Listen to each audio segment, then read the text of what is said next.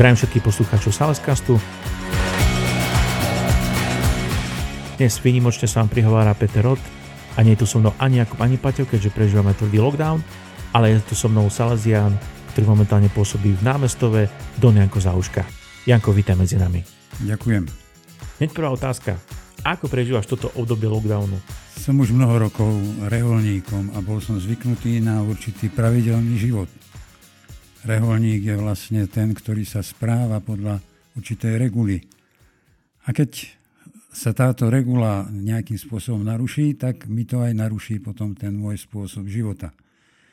Ale celkovo môžem povedať, že toto obdobie prežívam pokojne, prijímam tie veci, ktoré prichádzajú. Čo naplňa tvoj čas v týchto dňoch? Tak väčšinou sa modlím, čítam, robím si prechádzky. Modlím sa najmä za tých ľudí, ktorí, z ktorých som sa stretol, s ktorými sa aj naďalej nejakým spôsobom dávam do kontaktu. Tak títo, môj, títo naplňajú môj život modlitby. Z ktorej maličkosti si sa naposledy radoval? Naposledy som sa radoval z toho, že sa mi podarila taká modlitba s Bohom, taká dôverná. A tiež aj z toho, že som mohol napríklad zaspať cez deň, lebo s tým mám určitý problém. Tak to niektorí majú opačný problém. Teraz budú nasledovať otázky na tvoju trošku osobnosť a minulosť. Skús nám tak predstaviť, odkiaľ pochádzaš, koľkých máš súrodencov? Pochádzam zo Seliec pri Banskej Bystrici. Bolo nás päť detí, najstaršia bola sestra, ja som bol po nej, druhý. Ale táto sestra, keďže sa počala cez vojnu, tak bolo veľmi ťažké napríklad pri pôrode, aby sa našiel lekár, ktorý by mame pomohol, tak zomrela pri pôrode. Takže sme ostali štyria súrodenci. Ja som z nich teraz najstarší.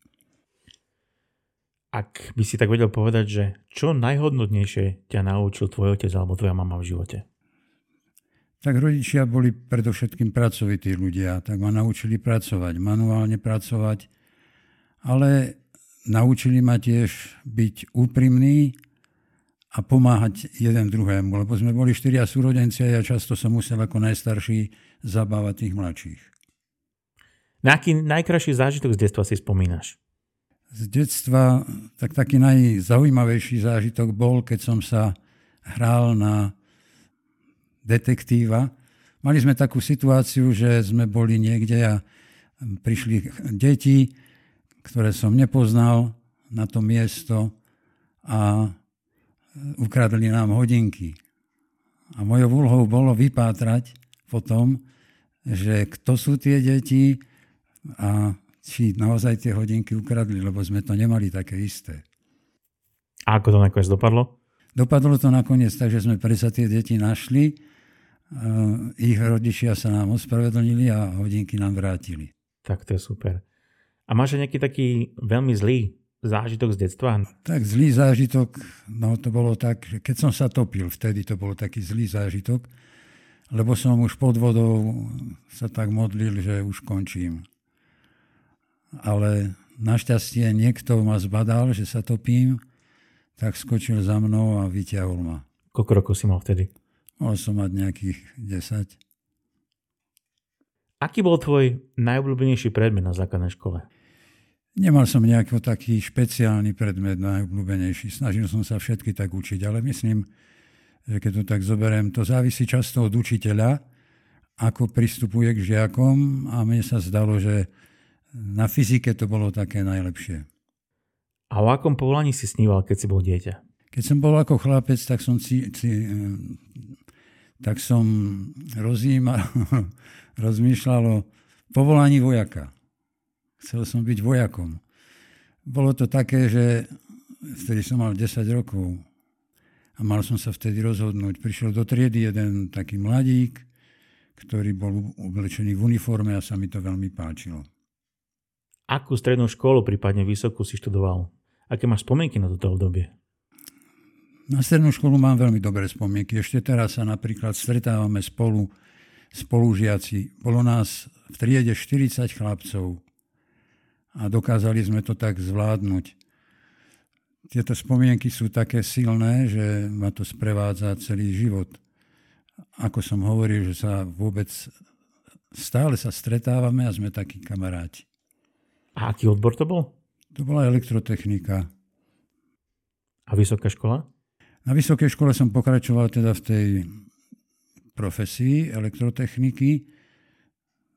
Skončil som Slovenskú vysokú školu technickú v Bratislave. Na tú mám tiež veľmi pekné spomienky. Tam som zažil, zažil raz pekné spoločenstvo vysokoškolákov, chlapcov, dievčat. Tak z toho som mal takú veľkú radosť, že som takú, tú, tak, takúto skúsenosť mohol nadobudnúť. Keby si tak späť pozrel sa do svojej mladosti, je nejaký taký skrytý talent, ktorý sa ti v živote až tak nepodaril rozvinúť? Takisto takých skrytých talentov je viacej. Ako chlapec som rád hrával divadlá. Mali sme jednak na strednej škole, keď som bol, tak, ale ešte aj predtým som hrával také chlapčanské úlohy v divadlách ochotníckeho divadla v našej dedine. Aké bolo tvoje prvé zamestnanie v silnom živote? Po vysokej škole som nastúpil na Slovenskú akadémiu vied do Ústavu anorganickej chémie. Pripravoval som tam meracie zariadenie na meranie chemických nejakých reakcií. To bolo moje prvé zamestnanie pôvodne. A potom? Potom, keďže som tak inklinoval mladým, tak som si povedal, že nebudem takéto zamestnanie ďalej pokračovať, ale pôjdem učiť na učňovku. Tak som učil na učňovke tie odborné predmety, ktoré som mal, elektrotechniku, elektroniku, meranie a reguláciu a iné. A je nejaké povolanie, v ktorom by si bol úplne neschopný? Áno, pravda, že takých povolaní je dosť. Predovšetkým z tých umeleckých by som bol neschopný. Keby som mal v nejakom umeleckom remesle pracovať. Či už malovanie, výtvarné, alebo neviem aké umenie, to by som nevedel robiť. Teraz nás čaká okruh takých otázok, takých citlivejších. Pôjdeme na hĺbku ohľadom tvojho povolania. Hneď prvá otázka. Ktorá bola prvá vec, vďaka ktorej si začal vnímať, že Boh ťa volá do zasveteného života? Tak prvá vec bola, vlastne tu som prežíval na vojne, keď som sa vlastne mal rozhodnúť, čo budem ďalej robiť. Či sa ožením, alebo ostane slobodný, lebo som mal prakticky len tieto dve možnosti. Keď ostanem slobodný, tak chcel som sa venovať mladým ľuďom, mládeži, tak ako som to videl niektorých laikov v Bratislave, keď som bol na vysokej škole, že sa oni nám venovali a toto ma tak fascinovalo, že ja by som chcel takúto, aspoň nejakým spôsobom, podobne ako oni, robiť s mladými ľuďmi.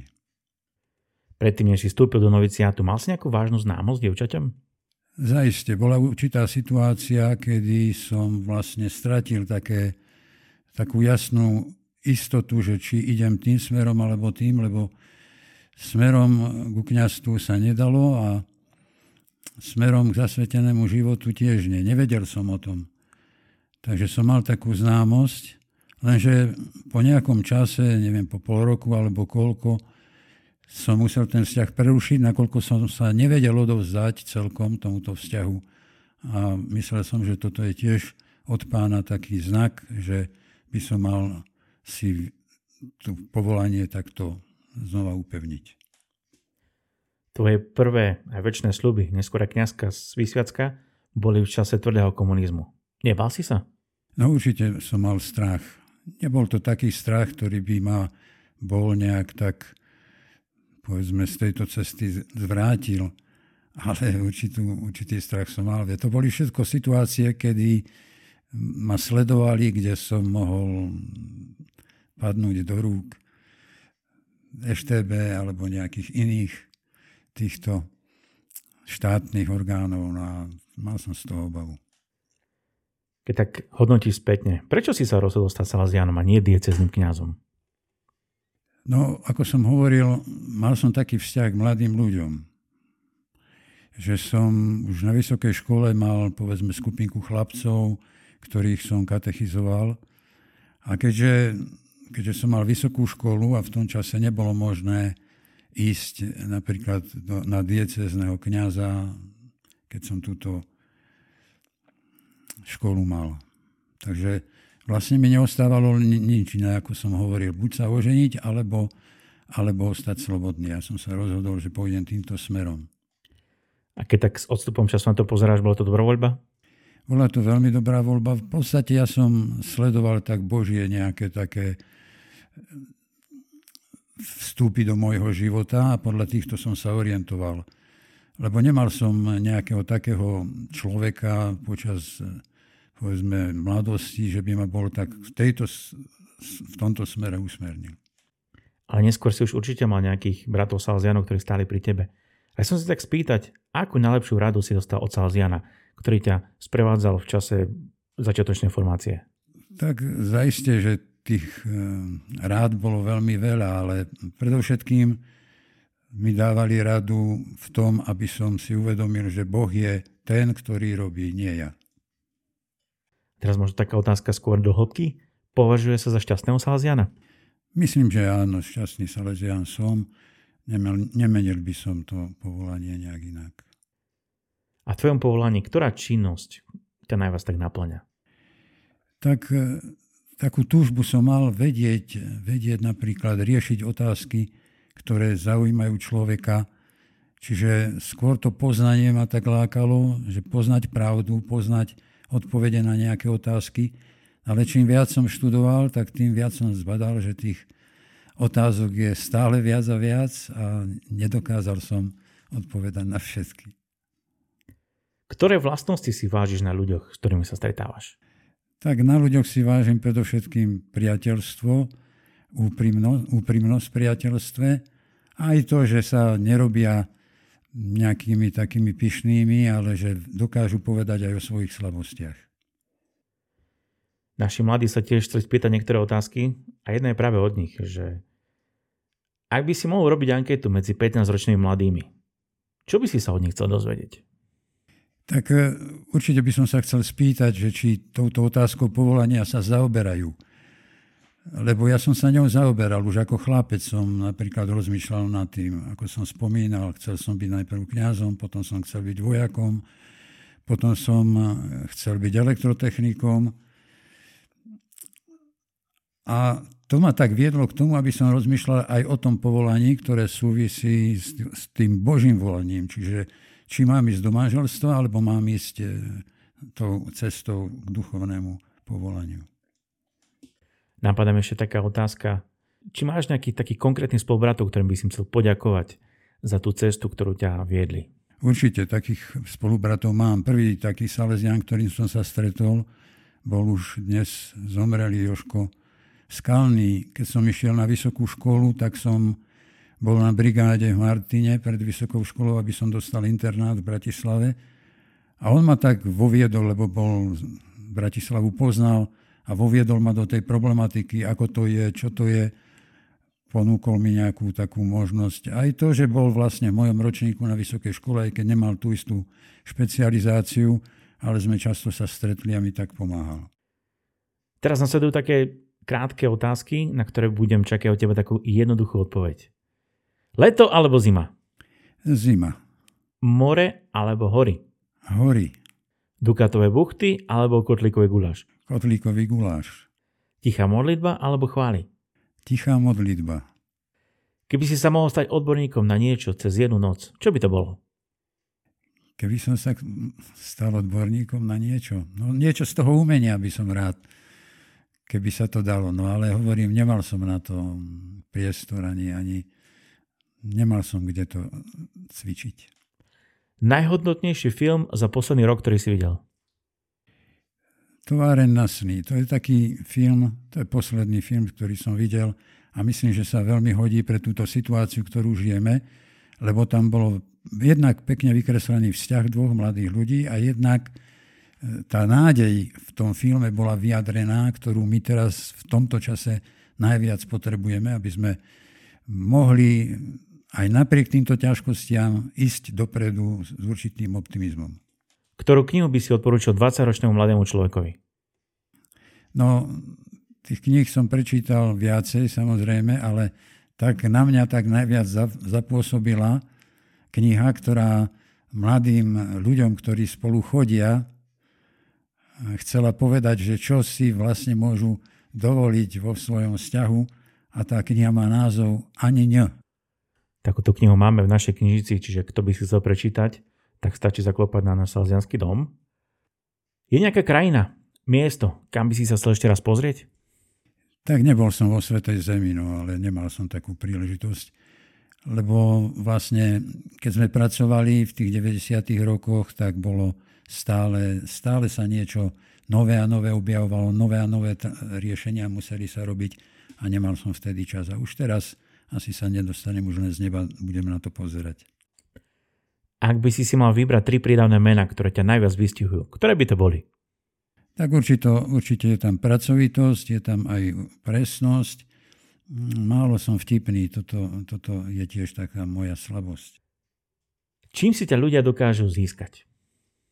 Tak určite si dokážu ma získať, keď ma pochvália za niečo, veľmi rád. Toto príjmam. Alebo tiež, keď sú ku mne úprimní. A úplne posledná otázka na záver, ako také záverečné posolstvo tvoje. Keby si napísal knihu, aké posolstvo by si chcel sprostredkovať svojim čitateľom?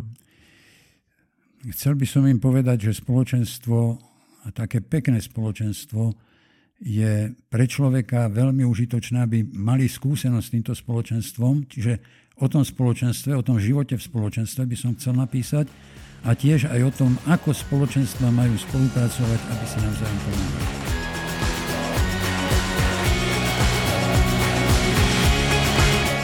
Janko, ti veľmi pekne ďakujem za tento rozhovor, za tvoj čas.